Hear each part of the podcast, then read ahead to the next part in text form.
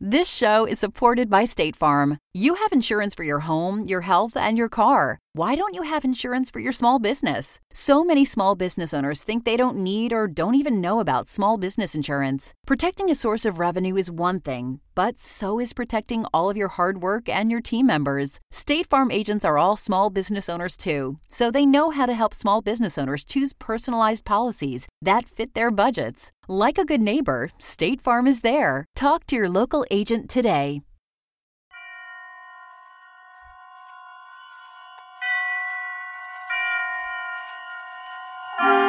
Suspense.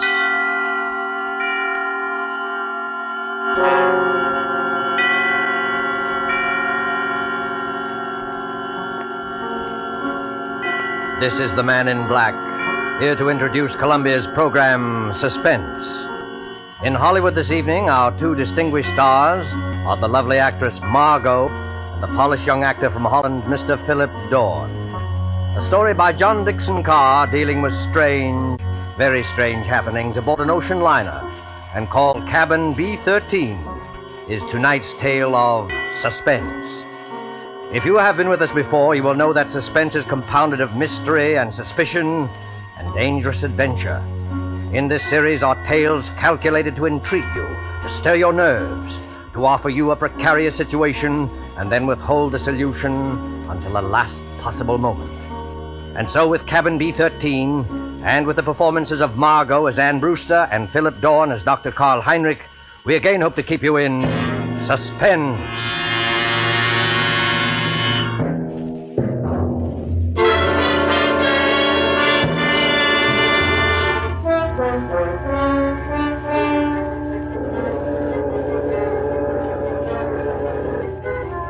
Come now, in happier peacetime days, to a great ocean liner on the night of her departure for Europe. There she is at the West 22nd Street Pier, the 25,000 ton Moravania of the White Planet Line. Smoke from her three funnels coils up lazily in mild October air. You can see the decks, white and shiny like shoeboxes, and the string of lights along them, and the band standing by on A deck to play her out. You can hear the murmur of an excited crowd and the rattle of the steam winches as cargo is lowered into the hold.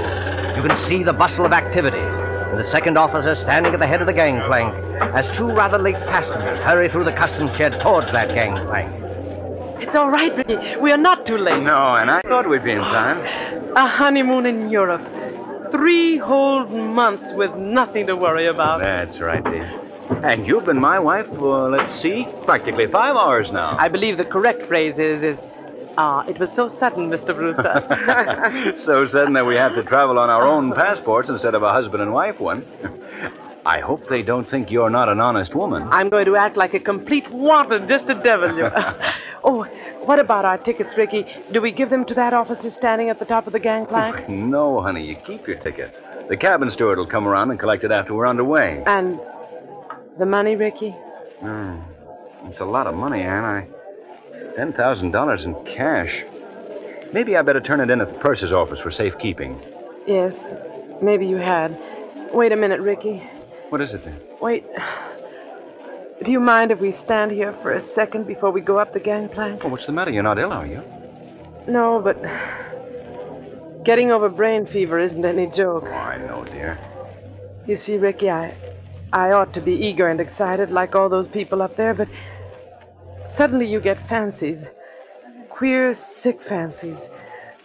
Suddenly, right now, all I can think of is the night and the wind and all the black water in the dark. And that's exactly the kind of morbid fancy I'm trying to cure you of. I know, Ricky. I- will be good, but I was just thinking of a story. What story? Oh, never mind. It, it doesn't matter. Which way do we go? Up the gangplank, through that door there, and then down on the elevator to B deck. And no more horrors, do you understand?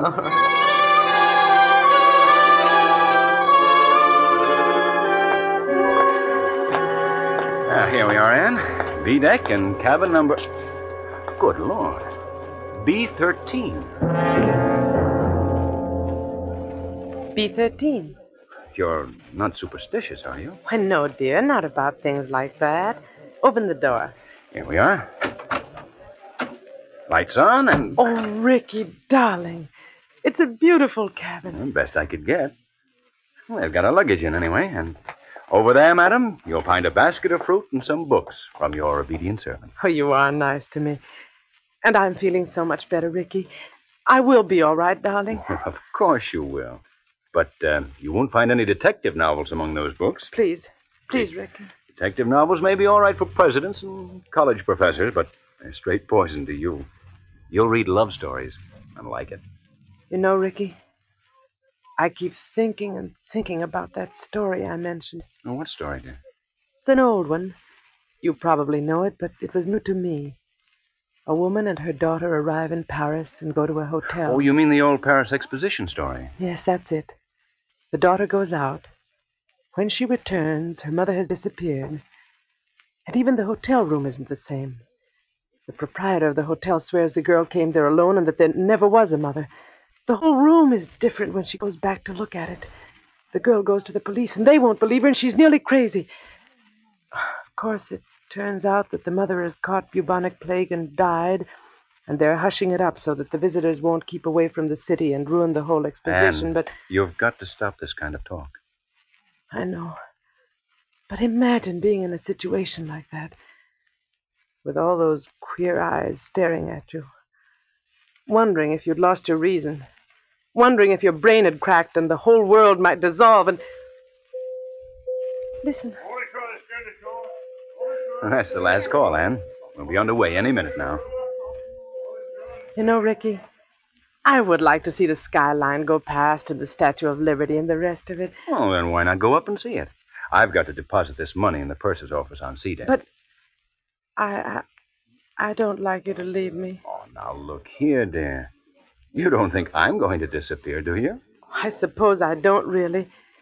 When I get these ideas, and I can't help it, Ricky, I wish you'd wallop me. well, I'm not going to wallop you, Anne, but you've got to stop being afraid. You certainly won't disappear in a crowded ship with any number of people all around you. As for me, I defy Houdini himself to make me vanish. Don't talk like that. I'm not going to vanish, and neither is this cabin, dear. Now run along. I'll join you on deck as soon as I can. All right, Ricky. I'll be good.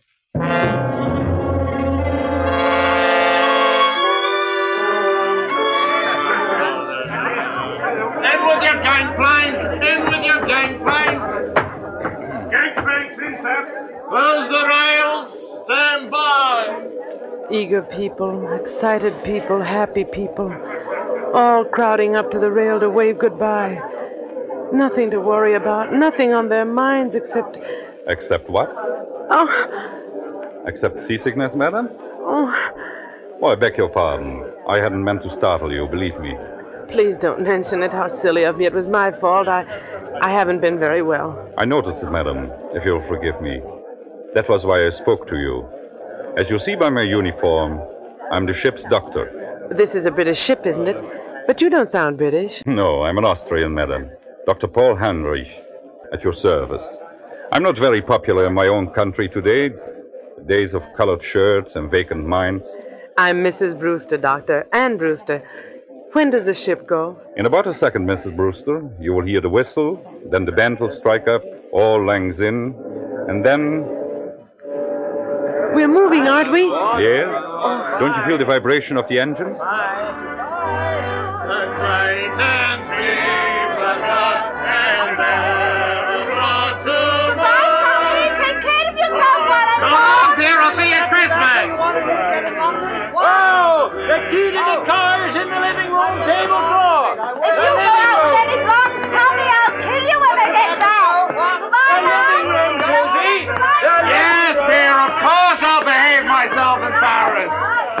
Say, what time does the bar open aboard this time, huh?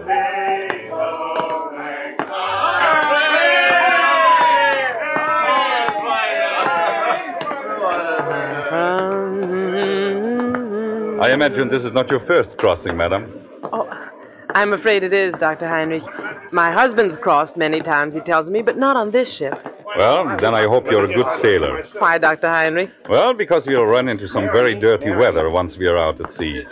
October is a very bad month for traveling. Well, if I do get seasick, Doctor, I'll rush straight to you, and I'll expect to be cured. Let me tell you a secret, madam. There are two common ailments for which medical science has no cure One is ordinary seasickness, and the other is hangover. Tomorrow morning I shall be dealing with both. And enjoying it? Oh, no, no, no, no, no. Sympathizing with it. That's all I can do. How do you like the Mauravania? Oh, it's a magnificent ship from what I've seen of it. And you know they've given us a very nice cabin down on B deck, B13. What's the matter?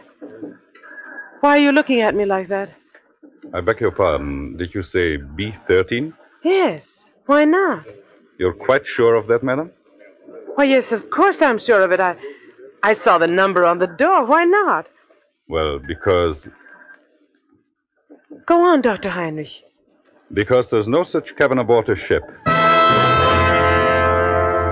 I'm not joking, Mrs. Brewster. You see, some people are superstitious. Many ships, like this one, omit number 13 on each deck. You must have been mistaken. What are you trying to tell me?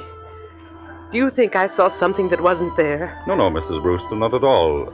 Then come along I with only- me. I'll show you. I'll prove to you that there is a number 13. Will you come along? Yes, Mrs. Brewster? I think perhaps I had better escort you.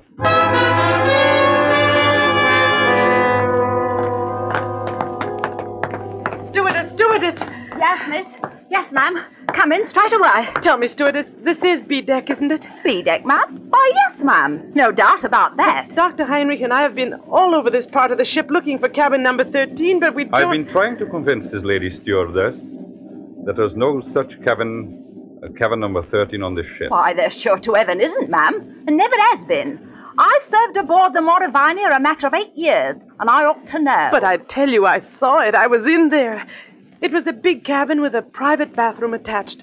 The walls were paneled in light oak, and the furniture was rosewood and yellow satin, and the portholes were like real windows. No, that's not much good, ma'am. No, I'm afraid not. Most of the cabins hereabouts look like that. May I ask you, what name was the cabin booked in? Brewster, naturally. Mr. and Mrs. Richard E. Brewster. Here, let's have a look on my list. No. No, there's no Brewster here, ma'am. I tell you, I was in there. They even delivered the luggage. I saw it. Excuse me, ma'am. But I had a look see in all the cabins I'm in charge of, just to see if the passengers wanted anything. And I don't remember any luggage with a Brewster label on it. Wait a minute. There may be a partial explanation of this. Ah, you see, that's better, Mrs. Brewster. I was hoping you might find one. Ricky, that's my husband. Ricky and I have only been married a very short time, and when my maid printed the baggage labels, she she must have made them out in my maiden name. I never noticed at the time. Oh, what name might that be, ma'am? Thornton. Anne Marie Thornton. Oh, Lord, miss. Now, why couldn't you have said that before? I remember it well. Um, two silk cases and a little trunk. They're in B16 now. Where's B16? Right behind you, miss. You're standing practically in front of the door. Oh, thank goodness for you. Oh, yes, but, uh, what about my husband's luggage? There's no gentleman's luggage in that cabin, miss. Your husband's or any other gentleman's, if you know what I mean. I won't stand for this. Where's Ricky? What have you done with Ricky? Please, Mrs. Brewster. There's one easy way to settle this. Settle it.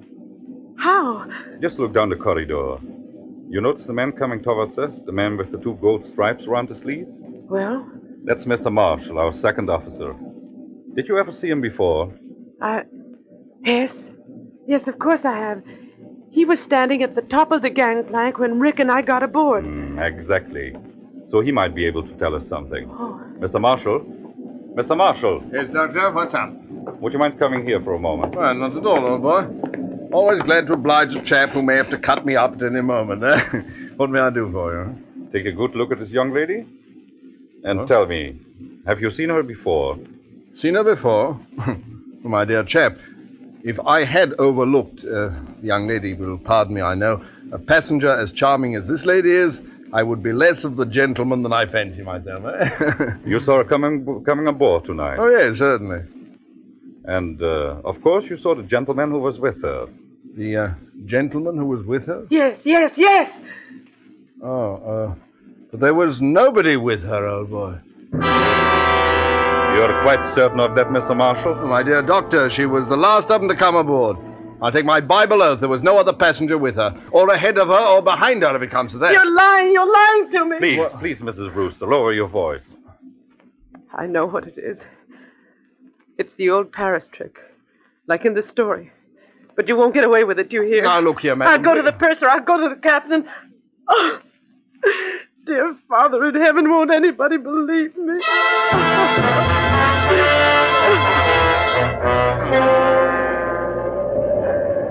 Later that night, in the captain's room just abaft the bridge, there is a conference of ship's officers. Outside, stung by spray clinging to the bulkhead rail in the dark, a frightened girl waits until the door of the cabin's room opens. Will you bring the young lady in, Dr. Heinrich, and close the door? Yes, sir. Here we are. This is Captain Wainwright. Now, just tell your story straightforwardly and uh, please don't excite yourself. Well, um, maybe we can get some decision into this matter. Will you sit down here beside my desk, Miss Thornton? My name is Brewster, Captain. Mrs. Ann Brewster. Ah, whatever you say, Mrs. Brewster. Thank you very much, Captain. I might tell you, ma'am, I've got a lot on my mind already. My first officer comes aboard with an attack of flu. I'm facing an equinoctial gale short-handed, and now this has to happen on top of it. I'm terribly sorry I can't help that, Captain. But I want to know what they've done with Ricky. Just one moment, please, while I get this straight. By this time, I understand you yourself have personally interviewed practically every single passenger aboard this ship. Is that true? Yes, it's true. But your alleged husband is not here. Is that true? Yes, that's true, In but the I... meantime, the purser has sent a squad of men to search this ship. They've searched every inch of it. You can take my word for that.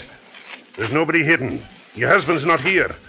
According to Mr. Marshall, who's standing over there. I see him. According to Mr. Marshall, he never was here. Oh, hang it all, Miss Thornton. You needn't glare at me like that. We couldn't see the chap. He wasn't there, now could we? Be quiet, Mr. Marshall. Yes, I, I, I'm sorry. No, I'm. I'm not unreasonable, Mrs. Brewster. I think you'll admit that. But what can I do? What can I say? Can you offer any proof, even, that this husband of yours ever existed? Proof? Yes, of course I can. I... Excuse me for interrupting, but would you mind, Captain, if I ask a question or two? No, Doctor, go ahead. I tell you, I'm going daft myself. If you were married, Mrs. Brewster, you must be carrying a joint husband and wife passport. Where is that? Well, there wasn't time to get one. We each carried our own passport. Oh, I see. But still, there must be someone back in America who can confirm what you say if we got in touch by radio telephone. Your parents, for instance. I haven't got any parents. They're dead. What about relatives, then, or a guardian? My guardian is a trust company. The administrators don't even know I'm married. But somebody must have performed the ceremony of marriage. The parson, the justice of peace. Yes, of course, of course. But. Oh, I. I, I can't remember the name of the town. You don't remember the name of the town? Hold tight to your chair, Mrs. Brewster. The ship is going to pitch again. How's the glass looking, Mr. Marshall? Uh, oh, uh, barometer's rising, sir. This weather won't hold long. We shall be in the fog before morning, though. They're in a fog now, if you ask me. This lady says she I'm ca- terribly sorry, but I, I, I'm trying to think of it. It was a little town in upstate New York where they can marry you at a moment's notice. Ricky kept the certificate. I. I was confused. I haven't been well. No, you haven't. You see, Ricky had been away and he came back and I was in love with him and he. He sort of swept me off my feet and. Oh, what's the use? Uh, not much use, apparently. If you'll take my advice, ma'am, you'll go below to your cabin and get some sleep. I'll send the doctor down to mix you a sedative. You think I'm crazy, don't you? I. I think you're a little overwrought, ma'am. What I can't understand is why. Why? Why should you want to do this? It can't be the bubonic plague this time. Bubonic plague, ma'am? Who said anything about the bubonic plague? Never mind. But I'll show you. You're all against me, except maybe the doctor. But I'll show you. I'll prove it to you. I am going downstairs, and I don't want anybody to follow me. Good night. Good night, all of you. Well, I'm glad that's over. Look here, Mr. Marshall. Huh? You think it's quite safe to trust her out there alone? Well, I don't know, sir. She's mad as a hatter, if you ask me. You think she might uh, do something foolish? Well, I think she might chuck herself overboard if we're not careful. What's your opinion, Doctor? I can give you my opinion, gentlemen, in a very few words. That girl is as sane as you are. What's that? Wait and hear what I have to say. I shared your own belief at first, but I've been talking to her all evening. I've heard her whole story, and there's not a psychopathic trait in her nature. She firmly believes in this husband. Yes, Doctor. A lot of people firmly believe they're Napoleon, but they get tossed into loony bins, as to say. This matter is not a joke, Mr. Marshall. I tell you, this man exists. Or did exist. What do you mean, Doctor?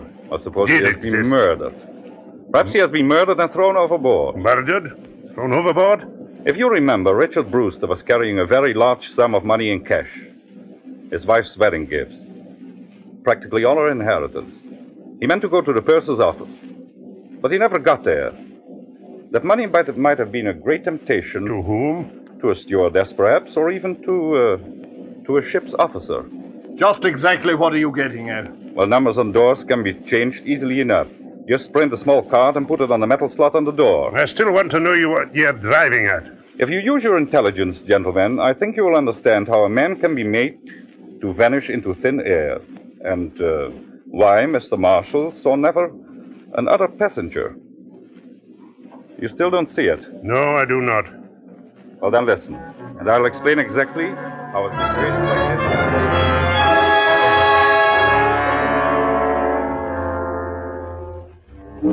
Four o'clock in the morning.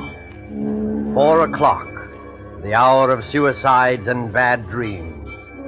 The gale has subsided, the sea is calm. The SS Mauravania creeps blindly at barely eight knots through a thick and strangling fog. The whole ship is dark and sealed up in sleep. There's no sound in all that mournful dimness, except when the foghorn cries out a warning overhead. Even cabin B16 is dark.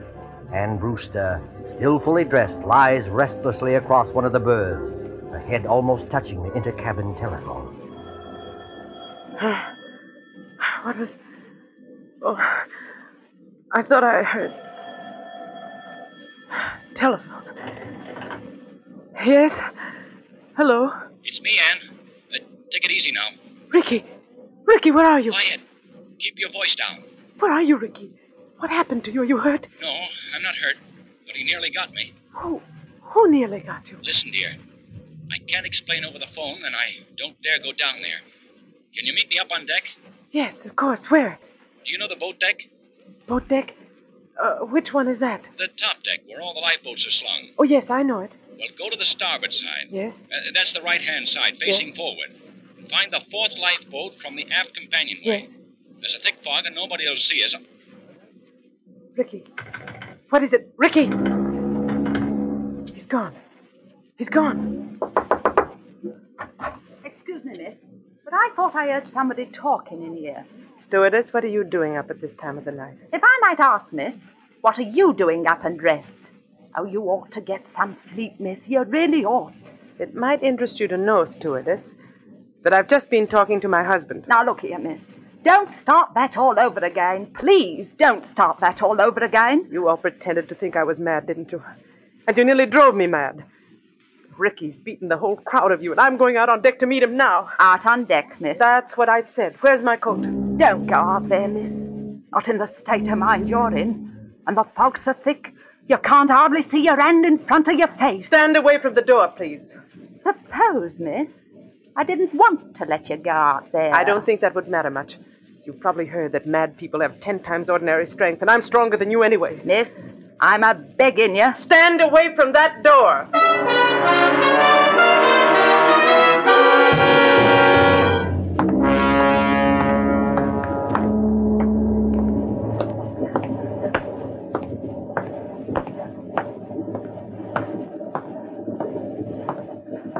One, two, third.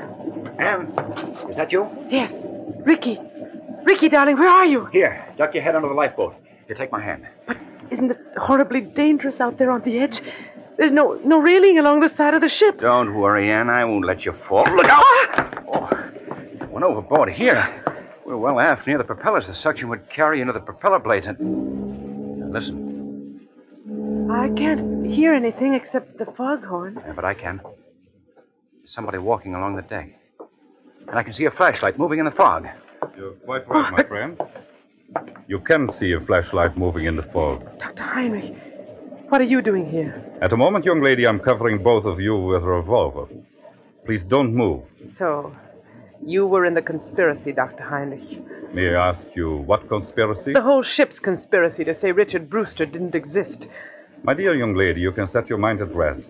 There never was any ship's conspiracy against you. The people you spoke to were perfectly honest. Including Mr. Marshall, I suppose. Yes, including Mr. Marshall. And what is this all Stand about? back there. I suppose he was telling the truth when he said nobody came up the gangplank before or after me. I beg your pardon. That was not what he said. He said no passenger came up the gangplank at this time. Well, what's the difference? A great crime is arranged for tonight, young lady. No less a crime than murder. Murder? Who's going to be murdered? You are. What? That, I repeat, is a scheme. But there is no conspiracy and only one criminal. Oh. And who is the criminal? The criminal is the man standing beside you. Your so called husband. Ricky? Oh, you don't know what you're saying. I think I do. Marshall, of course, did see someone walk up the gangplank, loitering behind you. But he never dreamt of associating that person in any way with you. He saw a ship's officer returning from shore leave in civilian clothes. A ship's officer? Yes. That man you call your husband, his name isn't Richard Brewster. His real name is Blaney. And he's the first officer of the Mauravania. Are you trying to tell the me captain that my... can identify him. He's actually British, though he can fake an American accent very well. He has already got a wife in England, and he is planning to join her with the $10,000 he got from you. I don't believe it. I don't. Ricky, why don't you say something? Oh, he planned it very cleverly, I must admit. He never let you know he was ship's officer, did he? He's been away for some time, naturally, so he persuaded you to marry him in a hurry. Ricky, Ricky, is this true? He has the money, you see.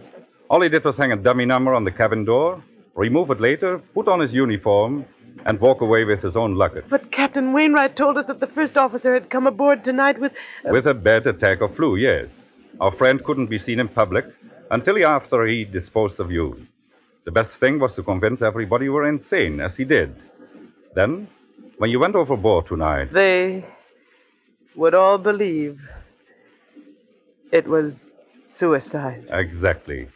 But I began to suspect this Brewster because you quoted him as telling such an obvious lie. He said he had never traveled in the Mauravania, yet he could direct you all over the ship and even knew where the purser's office was. So I went to his cabin, found it empty, searched, and found your $10,000. Look out, Dr. Henry! Put it down, you fool! Put it down! Oh! He's overboard! You shot him! You shot him! Those shots, my dear, never touched him. Never touched him. No. The weight of the iron carried him over backwards when he lifted it. It was the weight he was going to use to sink your body. Ricky! The propellers! The ship's propellers! Yes, they suck you under. Oh, Doctor. Doctor, I can't stand this. It won't be easy, my dear. It won't be easy, I know, but believe me, this this way is better.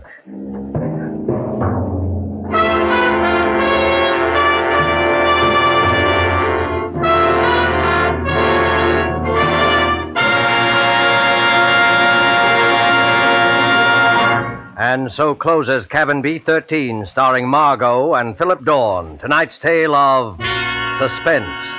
With our two stars tonight were Dennis Hoey as Captain Wainwright and William Johnstone as Ricky Brewster. This is the man in black who conveys to you Columbia's invitation to spend this half hour in suspense with us again next week, same time, when our star will be one of the screen year's most sensational newcomers, Mr. Gene Kelly. Mr. Kelly will be supported by Hans Conried and William Johnstone. The producer and director of Suspense is William Spier, who, with Lud Gluskin and Lucien Moraweck, conductor and composer, and John Dickson Carr, the author, collaborated on tonight's Suspense.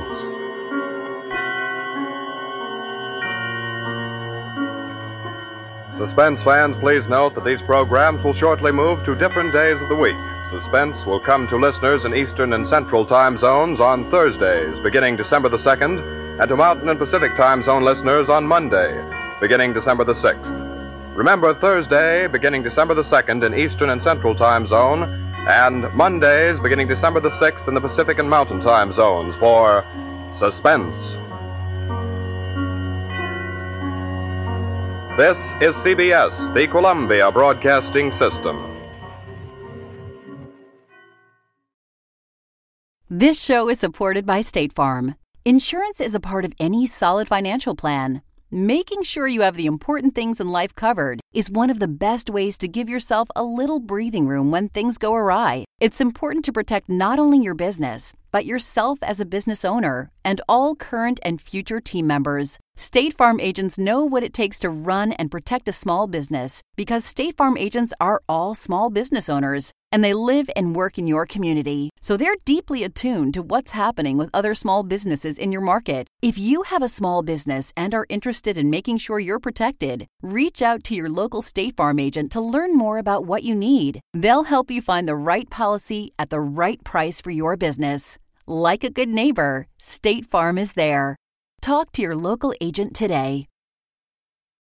When you need mealtime inspiration, it's worth shopping Kroger, where you'll find over 30,000 mouthwatering choices that excite your inner foodie. And no matter what tasty choice you make, you'll enjoy our everyday low prices, plus extra ways to save, like digital coupons worth over $600 each week. You can also save up to $1 off per gallon at the pump with fuel points. More savings and more inspiring flavors make shopping Kroger worth it every time. Kroger, fresh for everyone. Fuel restrictions apply.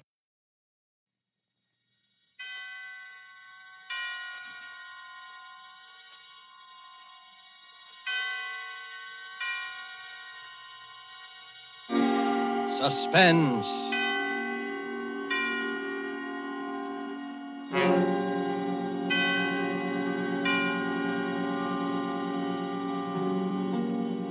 This is the Man in Black, here to introduce Columbia's program, Suspense. In Hollywood this evening, our star is the young American actor who, within a single year, has become one of the most provocative of Hollywood's leading men, Mr. Gene Kelly. Mr. Kelly appears tonight as a gentleman named Art Kramer, a gentleman of most uncertain scruples, engaged with other gentlemen of similar disrespectability in distinctly unlawful practices. Our suspense play by Robert L. Richards is called Thieves Fall Out.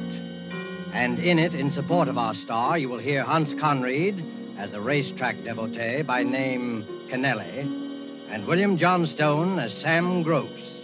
And so, with Thieves Fall Out and with the performance of Gene Kelly as Art Kramer, we again hope to keep you in suspense.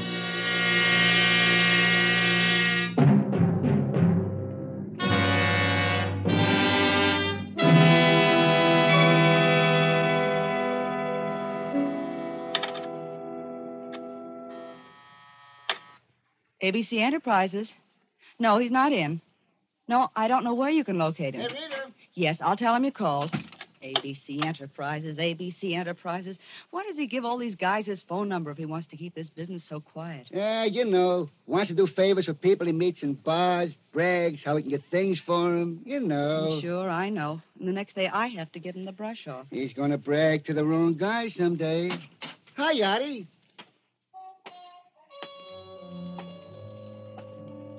Hello. Hello, Arthur. Hiya, babe. Where you been the last couple of days? Uh, ducking all the guys I owe money to. What time is Sam getting the boys together? In about a half an hour, down at the warehouse. You better start down there pretty soon. What's the difference? I won't get enough out of it to buy a round trip to Coney Island. Any calls? Yeah, Kennelly called a little while ago. That punk. Another guy who wants dough I haven't got. Just stall him? I tried, but he said he was coming up anyway. Oh, what'd you let him do that for? You know I don't want to see that guy. I couldn't help it. He knows the way here. Okay, okay. Anything else? No.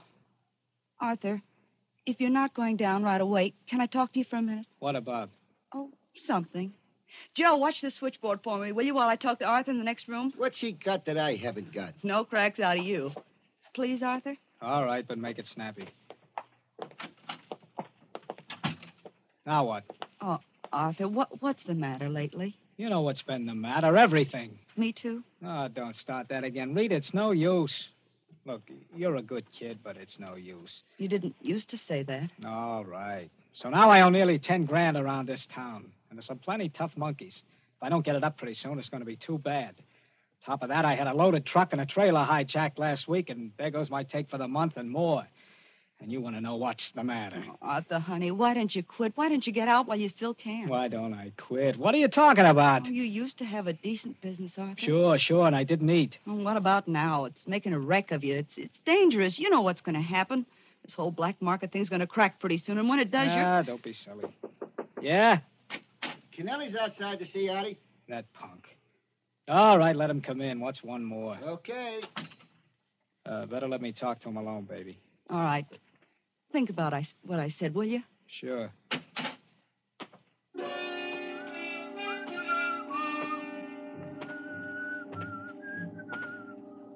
Oh, hi, Artie. I thought I might catch you. Yeah, I'll bet. Close the door. Sure. Hey, listen, Art.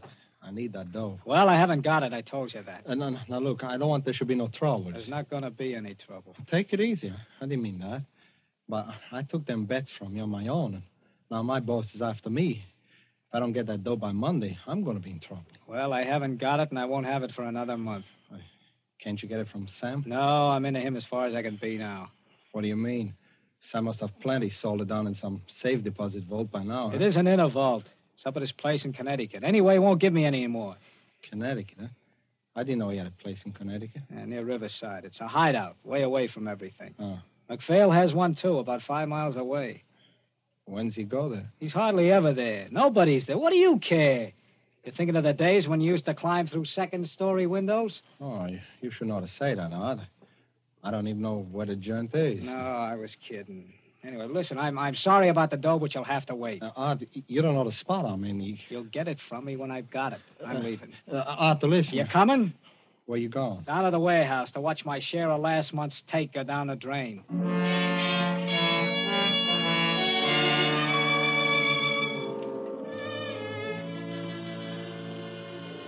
Is it? Artie. Okay. You late? Yeah, I stopped in at the office. Hi, McPhail. Hi, Mo. You uh, weren't waiting just for me to hand out the chips, were you? You're right. We weren't. I just wanted you to know how it worked out. It was a good month out, except for you. I know, I know. Come on, Sam. Come on. Pass around the sugar. Let's get it over with. Well, here it is. In cash. Total take was 53 grand. 17 goes to you, McPhail. I got the figures all here if you want to see. I know you wouldn't double cross me, Sam. I wouldn't double cross anybody. And don't forget it. Here's your dough. Oh, yours is six. You understand you didn't bring in as much business as McPhail. I ain't complaining. I get 21. Part of that is paying expenses. The rest is my percentage. Don't I get anything? What? Your cut would have been nine grand. But there was that truck and trailer. Those things cost dough, you know. To say nothing of a whole load of prime meat. You have to take it all out now? I already have. I'll give you 500 to keep going on. Oh, that's fine. 500. Listen, Sam, I need dough. You always need dough and never have none. Listen, you. He's right, Art. You got to get yourself straightened out. If I give you any more, it'll just go to the bookies and gambling joints like the rest has. Listen, Sam, I tell you, I gotta have it. There's guys after me. I think he's yellow, Sam. You keep your big mouth out of this. Yeah? I was a respectable businessman when you were running a lousy clip joint on Sand Yeah, yeah, and you're starved. And you're still starving. Because you haven't the guts to keep a couple of mugs from hijacking your stuff. Why, you. Cut it out now. Cut it out. There's not going to be any trouble in this organization. There's plenty for everybody. Now listen, Art. Yeah? Why don't you go up to my place in Connecticut for a few days? Take it easy. And let me talk to these guys who are looking for you. I know who they are. They don't want any more talk. Anyway, I go nuts up there in the country. Go on. Pick up my car at the station. No, thanks. Well, I'm going. I'm going out to the country and tend them a victory garden. Your victory garden? Yeah. I see you about Tuesday. okay. Uh, hey, Mac. Yeah. Uh, wait a minute. So long, Art. Uh, so long. Say, uh, Mac, uh, I'm sorry I made any cracks. Yeah, forget it. Uh, Mac, you uh, going up to the country? Yeah, bet your life. Going down and get on the 520 right now. Say, uh, you know, uh, I think I'll take Mac up. Uh, Mac, I, uh, well, I kind of need a rest. I, I, Yeah, I think. yeah, you'll need something. Uh, do you mind if I ride up on the train with you? Why not? Why not? It's a public train. Oh, You know, uh, Mac, I was sorry about Say, that. Artie, Artie. Yeah? Don't mind me. I talk a lot. And I don't mean it. Ah, forget it, Mac. I know. Say, you want to see my victory garden? Are you kidding? No, no, I got a garden. It's a beaut, too. Want to see it? Sure, sure I would. I, I always like gardens. Well, well, in that case, you'll have to stop off at my place on your on your way to Sam's, huh? It'll be a pleasure.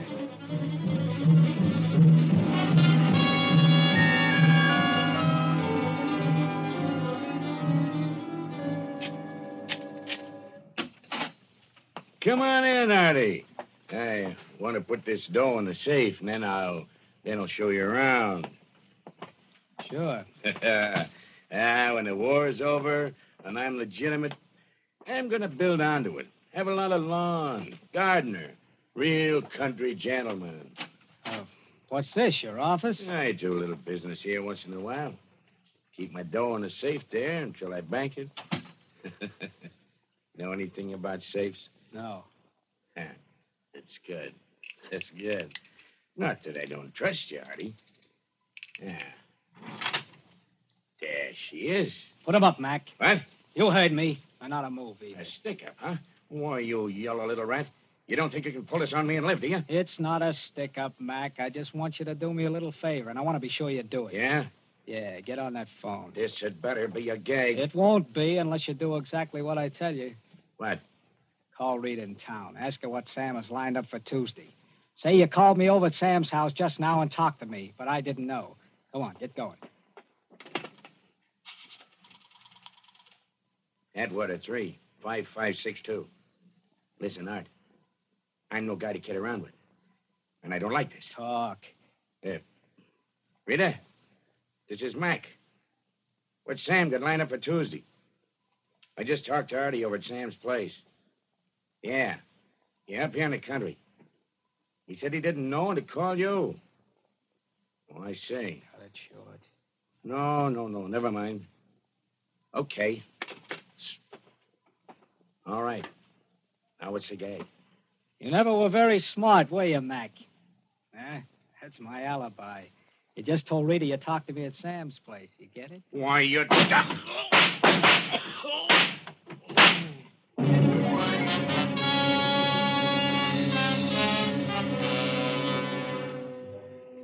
Neatly done, Art Kramer. Virtually a perfect alibi. And $17,000 in cold cash.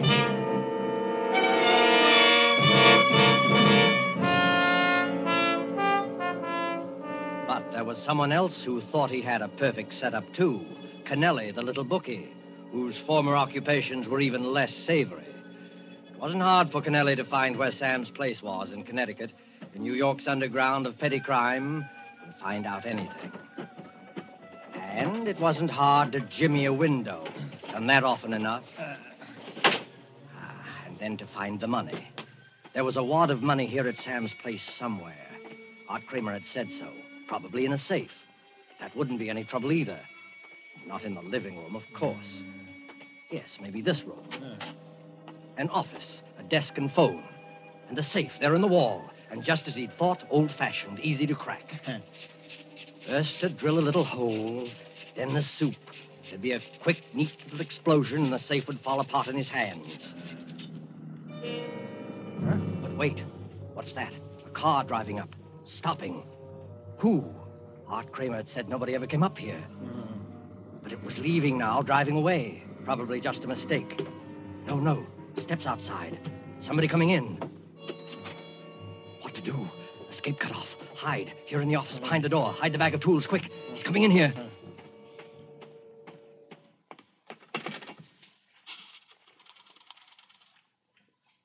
Well, operator.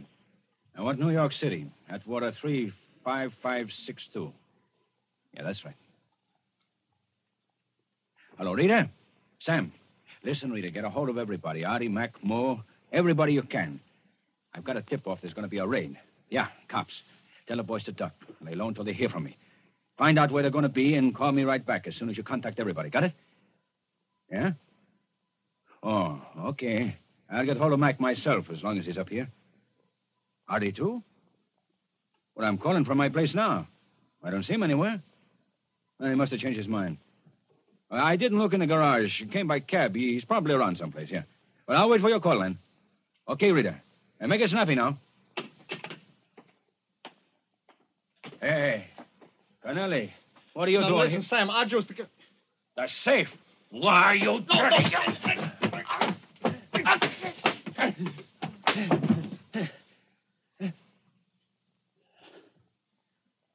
Sam. Sam.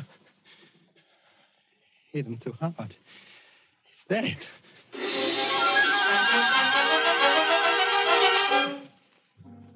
Dead. Yes, hit him too hard. Murder. That's a lot different from housebreaking. Murder. The phone. Somebody calling Sam. Uh-huh. Fear, blind, unreasoning fear. Smash it. Rip it out of the wall. As though whoever was on the other end could actually hear, actually see what was in this room. Murder and a murderer. Oh. There. Why, oh, why had he done that? Foolish. Just nerves. Got to get hold of yourself. Think, think, think. What now? The money. Yes, have to have the money now. Make a getaway. Mexico, South America. Maybe Sam. Yes, the body. He'd to even touch him. But turn him over. There, the wallet. Empty. That's funny. Other pockets. No, no, nothing. The safe, then. Finish the job quick. Then get out. Find the drill again. Hurry. Again, somebody coming. Who? Never mind. Not going to be caught this time. Can't be. A murderer. Close the door. Lock it quick. Pocket the key. Hide. Maybe whoever it is will go away. Then come back and get the money later. Here he is. Hide quickly. The kitchen. Get out the back window again if you have to. But wait, wait. He's not following. Wonder who it is. Just have a look through the crack of the door. Careful. There. Art. Art Kramer. The suitcase must be going to stay. But wait, why not? Art wouldn't know anything. Couldn't with the office door locked. Give him a plausible story. Stay overnight and get the money when he's asleep. A chance, but have to take it. Have to have the money now. Why not tell Art he'd come looking for Sam to borrow? Then, looking through the house for him, call him. Yes, make it look natural. He can't answer now. Call him. Sam. Sam. Hello, anybody here? Hello. Who is it? Who is it yourself? I, I'm looking for Mr. Gross, Sam Gross. Well, what are you doing here? Hello, Arthur. I was looking for Sam. I thought you didn't know where this place was. Oh, I found out. Yeah? Oh, what made you think Sam was going to be up here? Why, I heard a tip in town there might be some trouble. I figured he might come up here to duck out. What kind of trouble? Cops? Yeah? I didn't hear anything. I don't know, but I'd do something. You know, I need dough the worst way. I figured Sam might let me have a little. He paid off today, didn't he? That's right. Art, did you get any? Me? Well, if you did, I don't like to keep asking you, but I need it, Art. Why, uh, why, uh, look, uh, Kennelly. Huh? You know, I meant to get in touch with you about that. I wanted to talk to you this afternoon. You mean you got some? Uh, come on inside, I'll tell you. Oh, sure, sure. I uh, got an idea. Idea. It came like a flash to Art Kramer. Frame Kennelly for the murder of MacPhail. Plant some of MacPhail's money on him as evidence. And who would ever believe Kennelly's word, a man with a criminal record against Art's? Why, Rita would swear that MacPhail himself had said Art was at Sam's place, simply denied that he'd ever seen Kennelly, and Kennelly would be MacPhail's murderer, and Art Kramer would be safe forever. Now, uh, about that money. Yeah. As a matter of fact, I did get some. Not much, understand. Well, even a little would help. Uh, how much do I owe you altogether? Nearly 4000 huh? Well, uh, suppose I gave you two. I shouldn't give you that much, the way I'm fixed. Well, it ain't what I need, but it'd help. Okay, uh, here's two grand on account. Oh. You know, it uh, doesn't leave me with much. I appreciate it, Art, really. Say, uh, you're uh, really on a spot, huh? Yeah. How much more do you need? Another four, five, anyway. Oh, oh, well, uh, you know, I just thought I know where you can get it if you work it right. You do? Yeah. You uh, know McPhail? Oh, I know him. Not well. Well, I do. He took in plenty this month. What good does that do me? I tell you, I know the guy. He's the softest touch in the world. He'd give the shirt off his back to anybody if they told him the right story. Yeah? How come you don't put the bite on him? He doesn't like me, but anyone else. You mean, uh, I just ask you? Sure. You get anything you want. I'm not kidding. if you ask for 10, even 20, you, you'd get it if he had it. No fooling. Sure. He's up here in the country now, too. Right up this same back road, four and a half miles. Hey, uh, how do I recognize the place? It's a big place on the right. The only house for a mile. You can't miss it. Say, I'd, I'd run up there if I were you. Yeah. Maybe I will, huh? Maybe I will. A break. The kind of break Kennelly had prayed for. Get the money from McPhail. Yes, quicker and safer than trying to get back in that room with a dead body on the floor. Get it from McPhail and have a good head start. Art won't find Sam's body in there for at least a day or two. The door's locked, and Kennelly has the key. He can be on a plane with McPhail's money and be out of the country by tomorrow. A break, the perfect break. Well, well, thanks for the tip, Art. You're sure McPhail's up there, huh? Sure, he's always there, every weekend. He's got a garden, a victory garden. That's a laugh. Well, I guess I better get going, huh? yeah, look around the grounds for him first. If Sure. he isn't outside, just walk right in. The door's always open. He's a simple guy. Trust anybody. Uh, okay.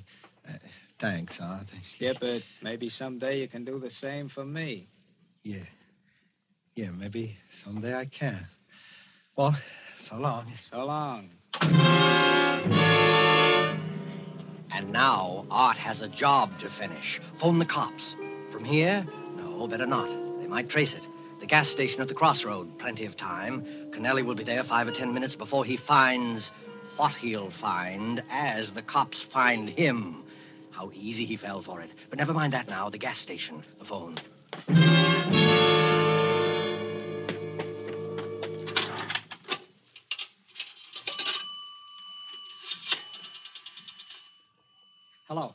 I want the police.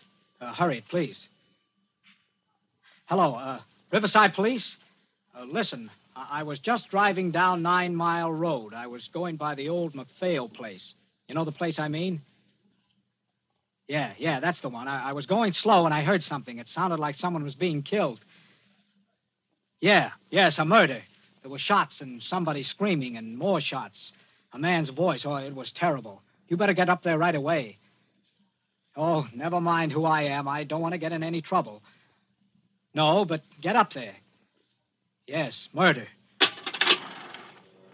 Get your call all right, sir? Yeah, thanks.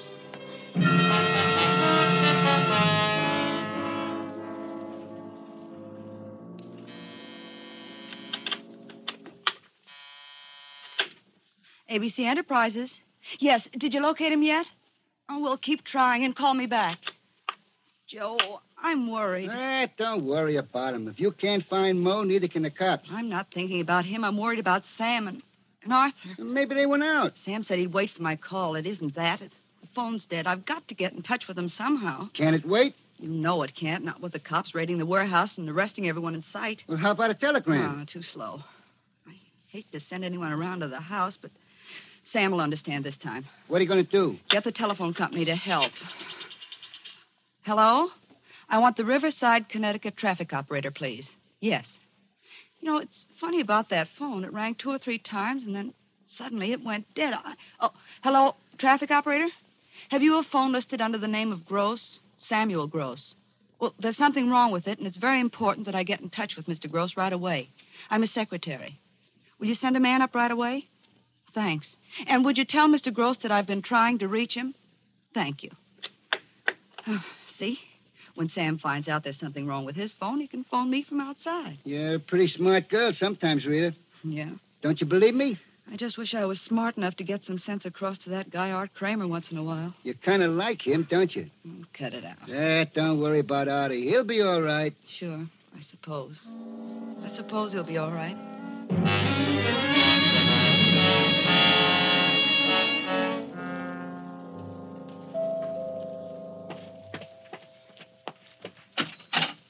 Mr. Gross, I'm from the telephone company.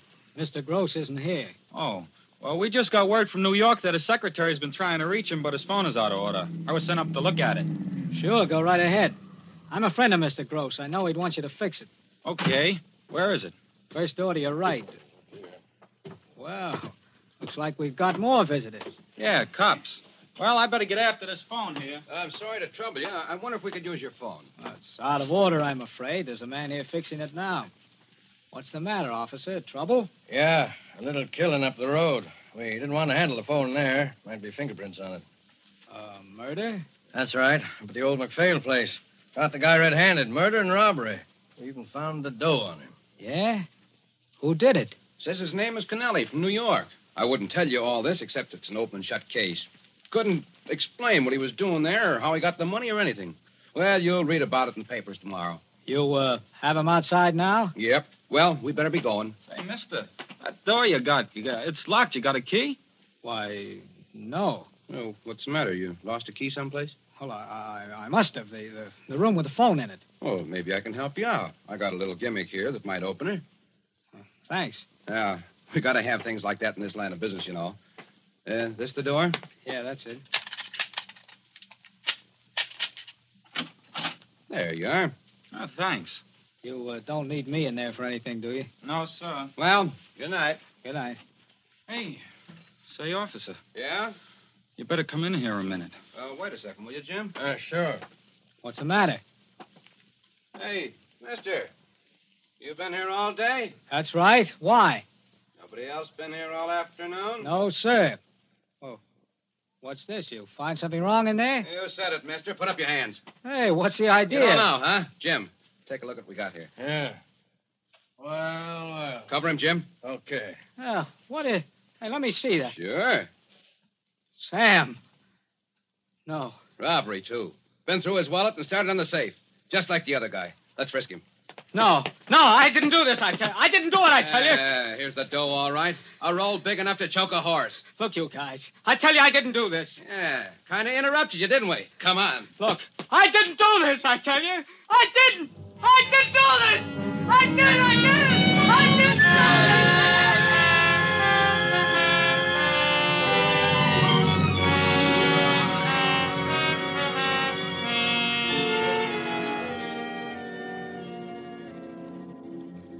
And the story ends with a newspaper clipping. I'll read it to you. Bridgeport, Connecticut. Arthur Kramer and George Kennelly were executed here today within 10 minutes of each other to bring to a fitting conclusion one of the strangest series of coincidences in the criminal records of this state. Both men committed the same crime, murder and robbery, within a few miles of each other on the same day and at almost the same time. Both victims were operators in the New York black market. Kramer was convicted of the murder of Samuel Gross. Kennelly killed Edward McPhail. Both killers were caught on the scene of the crime, were arrested by the same officers, taken together in the same police car to the same jail. Both proclaimed their innocence, yet pleaded guilty in the face of the overwhelming evidence against them. A curious factor in the case was that though both men denied knowing the other, they tried repeatedly to attack each other in the prison yard until guards were forced to keep them out of sight of each other at all times. Police have always believed there was some connection between the two crimes, but have never been able to find out what it was.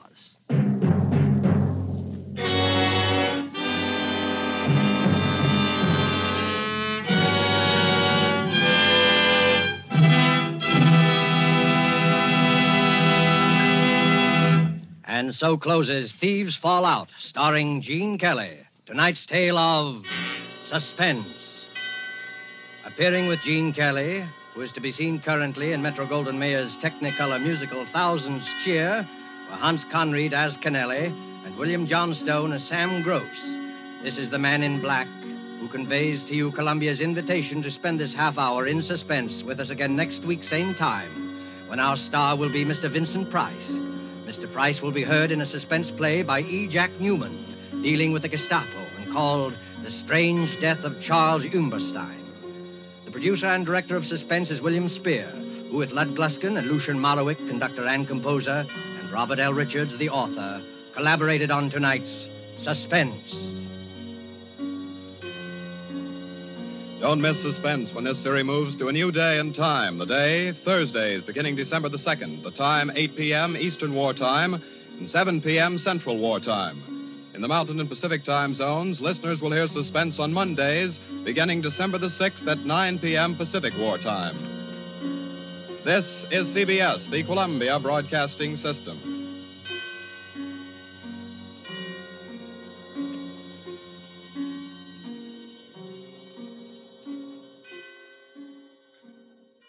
Thanks to State Farm for supporting this show and helping our listeners protect their businesses and lives. Like a good neighbor, State Farm is there. Talk to your local agent today.